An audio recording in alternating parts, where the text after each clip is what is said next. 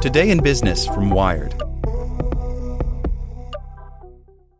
The Science of Scaling, hosted by Mark Roberge, is brought to you by the HubSpot Podcast Network, the audio destination for business professionals. Each week, Mark Roberge, founding CRO at HubSpot CRO, senior lecturer at Harvard Business School, and co founder of Stage 2 Capital, sits down with the most successful sales leaders in tech to learn the secrets, strategies, and tactics to scaling your company's growth. I like the episode with the founder of Aircall on how to go from handling your own sales to scaling a sales team. It has great advice for entrepreneurs. Listen to the science of scaling wherever you get your podcasts. Whether you're trying to grow your business, newsletter, YouTube channel, or just want to know what's happening at the cutting edge of the world of marketing, search for Marketing Against the Grain in your favorite podcast app. It's really hard to make money as an Olympian. The Olympics drive athletes to get ever faster, higher, and stronger. To quote its Latin motto, Citius, Altius, Fortius. But while the games show athletes at the peak of human potential, it rarely does much for their earning potential. Every Olympiad, it seems, sees a new crop of athletes become celebrities, their names and faces recognized by millions. Reaching that point requires staggering amounts of time, focus, and discipline with money. You have to throw everything into it, and it becomes a kind of obsession, says Craig Leon of the Warsaw Sports Marketing Center at the University of Oregon yet it brings little wealth. For a lot of Olympic athletes, there isn't a lot of money to be made, he says. In fact, the Olympics can hurt an athlete's earning power. The biggest impact is lost earning potential. Training for gold leaves little time to train for a career. When Olympic athletes decide they're done and they're in their late 20s or early 30s, they're ready to hop into the working world. But their work experience is often little to none, says Leon, a marathoner who once made it to the Olympic trials. Olympians can earn a living on prize money, sponsorships, and speaking engagements, but not everyone gets that chance. And U.S. athletes don't receive the government support paid to their competitors abroad.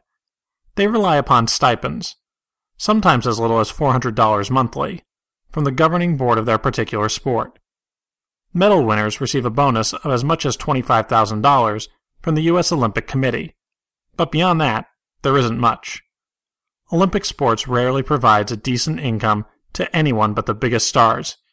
It's such a crapshoot, Leon says. Of course, few athletes do it for money. Still, they need ungodly amounts of it to succeed, and lots of times it never returns. Here's a look at the economics of some of the biggest sports of the Summer Games. Swimming. Expenses $100,000 per year. Training 8 to 12 years. Famous Olympians worth $55 million. Michael Phelps. The equipment can cost hundreds of dollars a year, and that's just a start. Michael Phelps trains at the Baltimore Aquatic Club, where annual membership fees run $1,500 to $3,000 a year.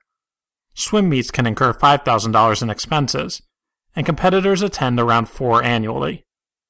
USA Swimming which earns $100 million in registration fees from its 300,000 members, is among the most generous governing boards.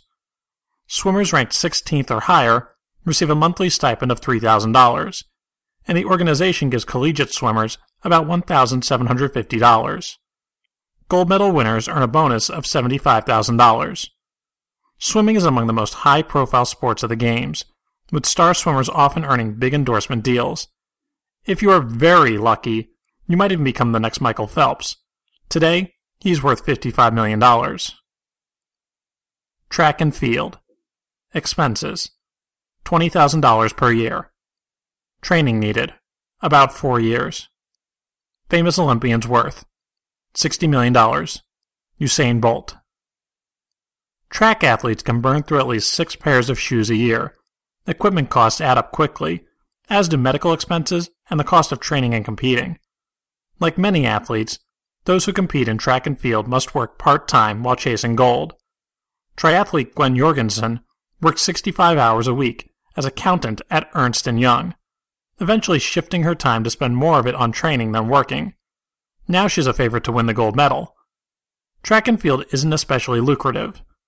According to the USA Track and Field Foundation, only half of track and field athletes ranked in the top 10 of their sport earn more than $15,000 a year from competing. injuries can put endorsement deals at risk. And while it's possible for top competitors to earn more than $1 million annually, it's rare. Gymnastics. Expenses $18,000 per year. Training needed 10 to 12 years. Famous Olympians worth $3 million. Gabby Douglas. Gymnastics is remarkably glamorous and frightfully expensive. Top competitors start training as young children, and training can cost more than $12,000 a year for a dozen years or more. Gymnastics is an expensive sport, Natalie Hawkins said when she filed for bankruptcy just months before her daughter Gabby Douglas won two medals during the 2012 Summer Games in London. According to one training center manager, gym time alone can cost about $600 a month, and competition outfits can cost $300 to $500 a piece. USA Gymnastics helps cover costs for gymnasts who make the national team, and the USOC also hands over more money to higher profile sports, like gymnastics, which tend to win the country more medals. In 2012, the last Summer Olympics, USA Gymnastics said it gave out more than $4.2 million in direct payments to its athletes. Sponsorships help top gymnasts, but the competitive cycle can be brutal. For many, the goal is to peak as an Olympic event gets underway, at around 16 to 18 years old.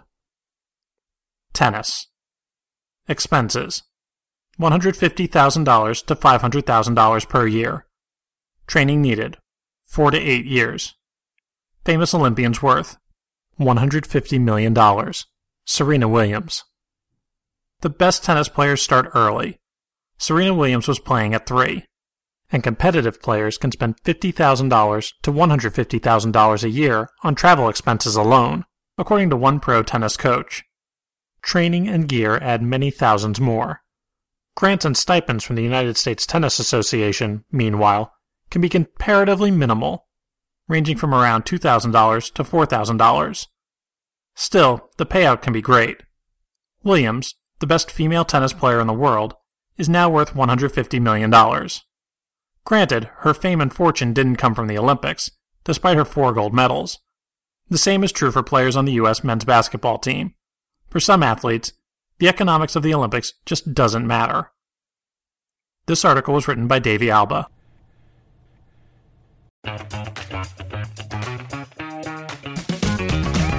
Hey there, I'm Dylan Lewis, one of the hosts of Motley Fool Money. Each weekday on Motley Fool Money, we talk through the business news you need to know and the stories moving stocks on Wall Street. On weekends, we dive into the industries shaping tomorrow and host the experts, authors, and executives that understand them. Tune in for insights, a long term perspective on investing, and of course, stock ideas. Plenty of them. To quote a listener, it pays to listen. Check us out and subscribe wherever you listen to podcasts.